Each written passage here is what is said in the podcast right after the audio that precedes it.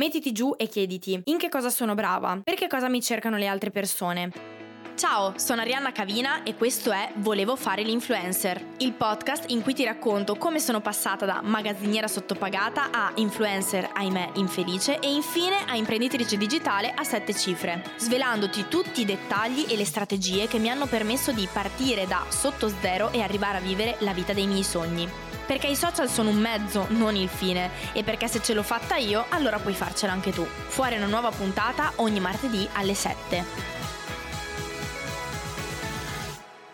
Ciao a tutti, bentornati o benvenuti in una nuova puntata del podcast Volevo fare l'influencer. In questa puntata voglio dedicare un po' di tempo a rispondere alle vostre domande. Spesso mi arrivano delle domande su Instagram da parte vostra e oggi ho voluto raccogliere quelle che secondo me sono le domande più interessanti e risponderò qui in diretta insieme a voi. Quindi in realtà non c'è niente di preparato, per cui vediamo come va. Però secondo me è carino come formato anche per condividere un po' di più di me con voi, anche rispondendo appunto a quelle che sono le vostre vostre curiosità che vanno magari oltre anche al business. Allora, la prima domanda che è arrivata è come hai superato i momenti di scoramento? Io sono nel pieno. Allora, Sam, eh, grazie intanto per, per, questa domanda. I momenti di scoraggiamento, quindi i momenti di, di, down, come si superano? In realtà non c'è un, secondo me non c'è un modus operandi uguale per tutti, però io vi posso dire che ho superato tanti momenti di difficoltà, tanti momenti di scoraggiamento nel corso del mio business, della mia attività, ma anche in generale della vita, no? Perché si tratta di saper affrontare i problemi e anche quando le cose non vanno come avresti voluto, andare comunque avanti. È un po' una sorta di allenamento, però il mio consiglio è quando ti senti scoraggiata, qualsiasi sia il motivo, quindi magari legato al business, ma anche a un lato della tua vita personale in cui non ti riconosci o che non ti sta dando soddisfazione, perché potrebbe essere qualsiasi cosa, fermati un attimo e cerca di riconnetterti con te stesso o te stessa. Cioè cioè chiediti perché eh, sto vivendo così male questo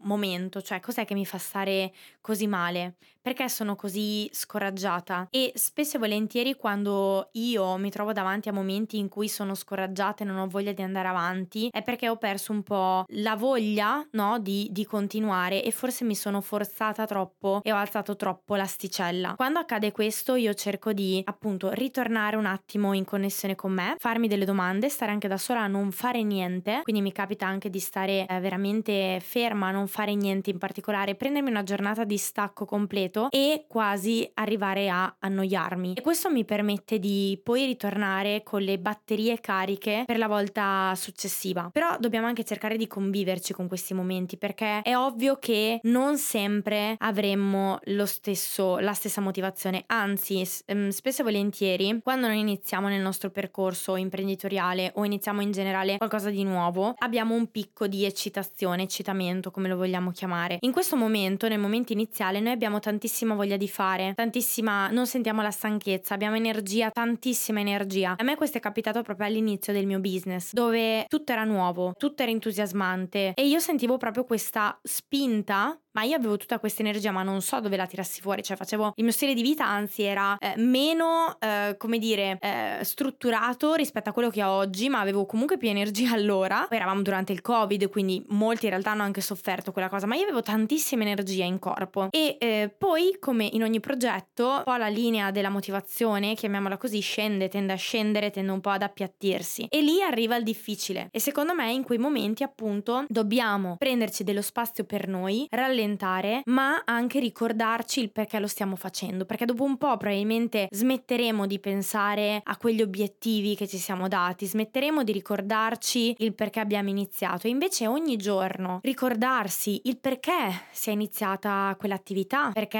abbiamo scelto di fare quella cosa piuttosto che quell'altra, ci aiuta a avere quella spinta e quella voglia di continuare a progredire nel tempo. Questo è l'unico vero consiglio che mi sento di darti e però mi raccomando ascolta questo tuo scoraggiamento, chiediti perché eh, stai vivendo questo periodo e cosa ti puoi insegnare, come puoi migliorare. Poi un'altra domanda è che studi, corsi hai fatto per iniziare? Allora, io quando sono partita in realtà avevo solamente la mia esperienza, nel senso, quando ho lanciato il mio primo videocorso avevo co- acquistato un corso che mi insegnava come fare un corso perché io non avevo idea di che piattaforme usare, non avevo idea di che cosa fosse un funnel, non sapevo cosa fosse l'email marketing, io non avevo veramente una, un'idea di, di niente. Quindi ho dovuto acquistare un corso per poter acquisire quelle competenze, quindi nel digital marketing. Ma le conoscenze che ho inserito all'interno del mio programma a pagamento Instagram Pills Academy, il primo che è uscito che costava 97 euro ed era una versione molto primitiva rispetto a quella che c'è adesso, non le avevo acquisite da altri formatori. Avevo letto tantissimi blog, ma soprattutto avevo applicato tantissimo. Cioè io insegnavo l'applicazione principalmente di quello che io sapevo fare, anche perché Instagram Pills Academy è nato con l'idea di dare alle persone un programma che fosse pratico, cioè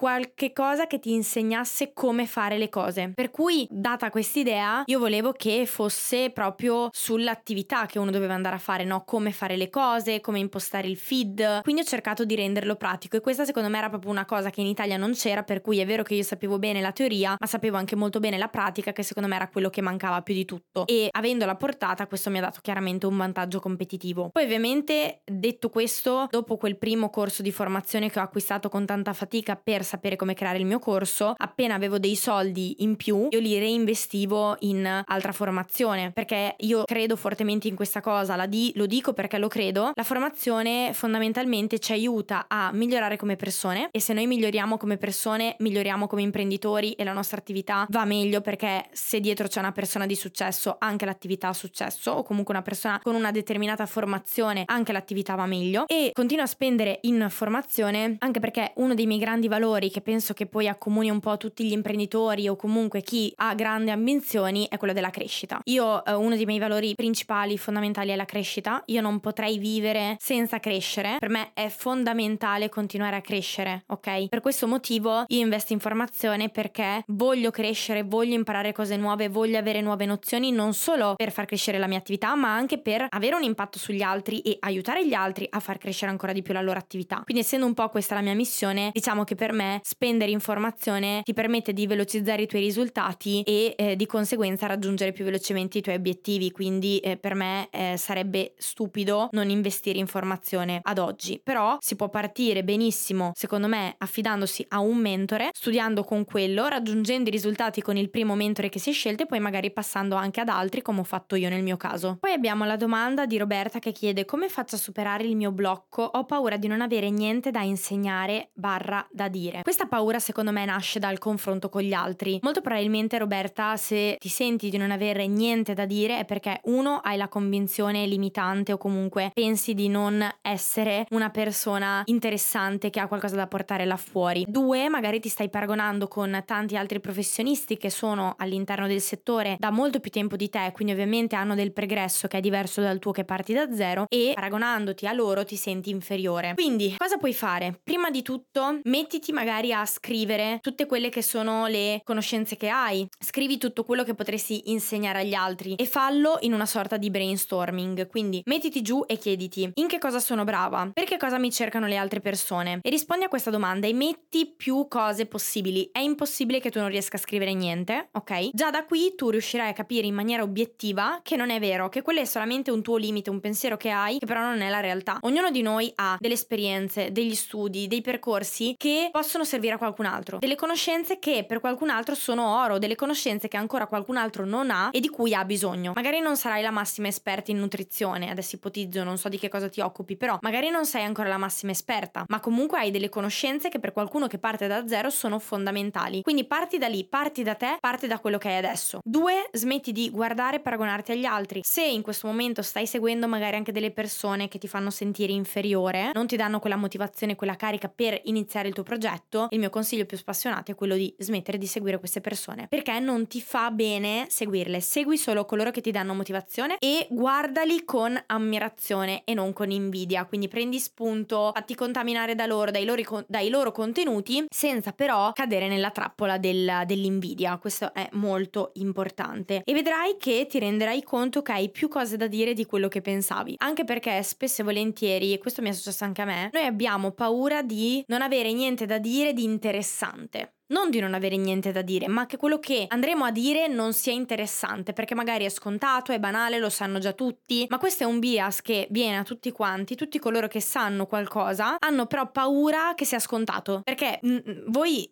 tu in questo caso Roberta, che l'hai già assorbito quel concetto, no? Tu pensi è scontato, è banale. Non sapete quante volte io mi trovo a parlare di concetti che dentro la mia testa sono banali, ho quasi paura di dire una, una cavolata, poi in realtà mi rendo conto, vedendo no, il feedback che c'è dall'altra parte, che non sono scontati. Quello che io so non è scontato. Per qualcun altro invece è molto importante e io con la mia conoscenza, che per me era scontata e banale, ho sbloccato qualcosa in un'altra persona che invece aveva bisogno di quella conoscenza e che ancora non l'aveva. Quindi non date mai neanche per scontato che quello che sapete è scontato e banale, perché non lo è. Poi, domanda un po' personale, vogliamo metterla così. Cosa ti ha strappato un sorriso nella settimana appena passata? Allora, in realtà non c'è qualcosa in particolare, nel senso che io in questo momento sono abbastanza serena, diciamo, ma posso dire che una delle cose che più di tutte mi, mi strappa un sorriso, poter co- condividere dei momenti, diciamo, con le persone a me care, che può essere mia sorella, mia mamma, una mia amica. Stare con queste persone tendenzialmente mi fa stare bene e mi permette anche un attimo di staccare da quello che è il lavoro, il mio contesto, che comunque dopo un po' può anche diventare pesante, no? Mi dà l'opportunità di respirare una boccata di aria fresca.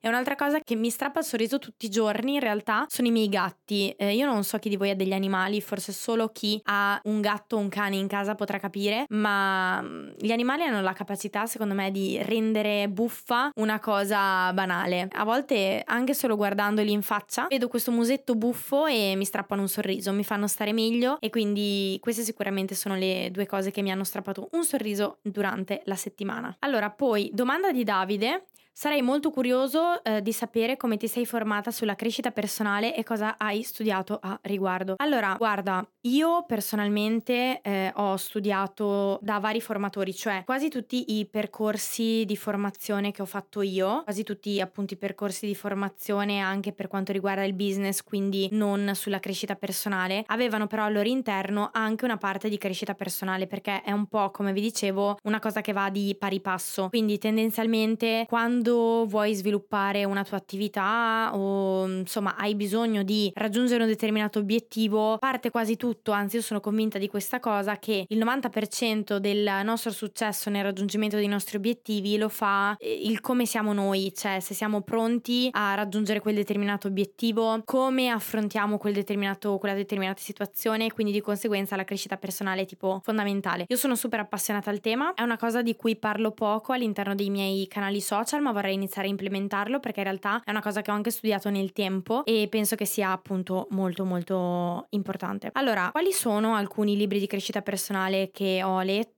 Allora, Il coraggio di non piacere, tra l'altro ho dedicato anche un'intera puntata qui sul mio podcast a questo libro, quindi se dopo volete andarla ad ascoltare molto volentieri perché la trovo veramente molto molto interessante. Una sola abitudine può cambiarti la vita di Mel Robbins, io adoro Mel Robbins, è tipo una formatrice americana proprio che parla di crescita personale e secondo me è davvero molto molto molto brava. Un altro libro che posso consigliarvi è Il potere di adesso, che anche quello è sicuramente interessante interessante per quanto riguarda la crescita personale. La sottile arte di fare quello che cazzo ti pare di Mark Manson e vabbè, questo libro è pazzesco e se avete delle paranoie, avete paura del giudizio degli altri, eccetera, sicuramente questo vi sblocca un sacco di, di porte. E l'ultimo è come trattare gli altri e farseli amici, che secondo me è mm, molto molto forte, potente e vi aiuta davvero a capire come trattare gli altri e farveli amici, che appunto è il titolo del libro, ma davvero vi dà degli spunti interessanti su cui riflettere. Eh, una delle cose più importanti no, è sapere come comportarsi con gli altri, eh, come fare anche in modo che loro possano stare dalla vostra parte in un qualche modo, non dovete convincere nessuno, ma è importante sapere come comportarsi con le altre persone, questo assolutamente sì. Poi domanda di Giana che chiede come affronti la paura pre-lancio, consigli? Allora Giana, diciamo che il mio rapporto per quanto riguarda il lancio è cambiato cambiato molto nel corso del tempo, nel senso che la prima volta che ho fatto un lancio serio, ottobre 2020, ero completamente inesperta di quello che stavo facendo e quindi l'ho affrontata abbastanza col panico, cioè sono arrivata poco prima del webinar, mi sono seduta sulla sedia, ero molto agitata e l'ho affrontata come andava affrontata, cioè ho detto o la va o la spacca. Invece con il tempo ho creato una sorta di routine pre-lancio. Allora intanto, regola numero uno che ho preso in considerazione, diamoci un obiettivo ma non facciamoci delle aspettative, nel senso io magari do lo, mi do l'obiettivo di raggiungere i 10.000 iscritti al mio webinar, se non li raggiungo va bene lo stesso e vado carica come se avessi raggiunto 20.000 iscritti, non ha importanza, quindi cercare di distaccare le aspettative tra l'obiettivo e l'aspettativa che mi sono fatta, scindere queste due cose. Secondo step fondamentale, faccio meditazione prima del lancio. Questo mi ha aiutato negli ultimi due lanci che ho fatto tantissimo, sono arrivata molto più tranquilla, ero molto più sciolta parlando e andavo anche più lentamente, cioè non mi mangiavo le parole come magari mi capita a volte di fare. Tendenzialmente io sono una persona che parla molto velocemente, mi piace parlare veloce, ma ovviamente quando si deve insegnare qualcosa può non essere il top. Quindi cosa ho fatto? Meditazione per calmare i nervi e andare poi sul palco, mettiamola così. Il mio consiglio quindi è quello di cercare di strutturare te un rituale, fare delle azioni che sai che ti tranquillizzano, ti mettono in uno stato di confidenza, ti fanno stare bene, per poi arrivare a quel momento più tranquilla e rilassata. Un'altra cosa che per me fa la differenza, soprattutto durante il webinar live, è scegliere con cura cosa indossare e prepararmi proprio con cura, sapendo che vado incontro a un evento speciale, cioè una cosa importante, a prescindere da quello che sarà il risultato finale, viverlo proprio in pienezza. Quest'anno in particolare ho scelto proprio un outfit eh, di un certo tipo, ho scelto cosa volevo indossare, come mi volevo truccare, tutti i dettagli erano pronti per quel momento perché avevo voglia di viverlo. E secondo me è giusto dare peso a questa cosa ma viverla il più serenamente possibile, divertirsi quasi, quindi non viverla con ansia, con l'aspettativa dell'obiettivo da raggiungere, ma viverla dicendo adesso devo affrontare il webinar. Il webinar per me è il momento più importante, io voglio arrivare il più preparata possibile ad affrontare quel momento e farlo divertendomi al massimo. Bene, per questa puntata dedicata al QA è tutto. Io spero davvero che vi sia piaciuto, sia stato comunque una puntata interessante e sicuramente proporrò altre puntate di questo tipo, quindi state aggiornate sul mio profilo Instagram perché lì troverete il box domande e noi ci sentiamo nella prossima puntata. Se questo episodio ti è piaciuto, lasciami una recensione a 5 stelle su Apple Podcast e Spotify. Questo è il miglior modo per supportarmi e per aiutarmi a proseguire in questo progetto. Ti ricordo che nella descrizione di questa puntata troverai un link per iscriverti gratuitamente al mio webinar da zero a imprenditore digitale, dove ti insegno come creare e scalare un business online partendo da zero. Noi ci sentiamo al prossimo episodio.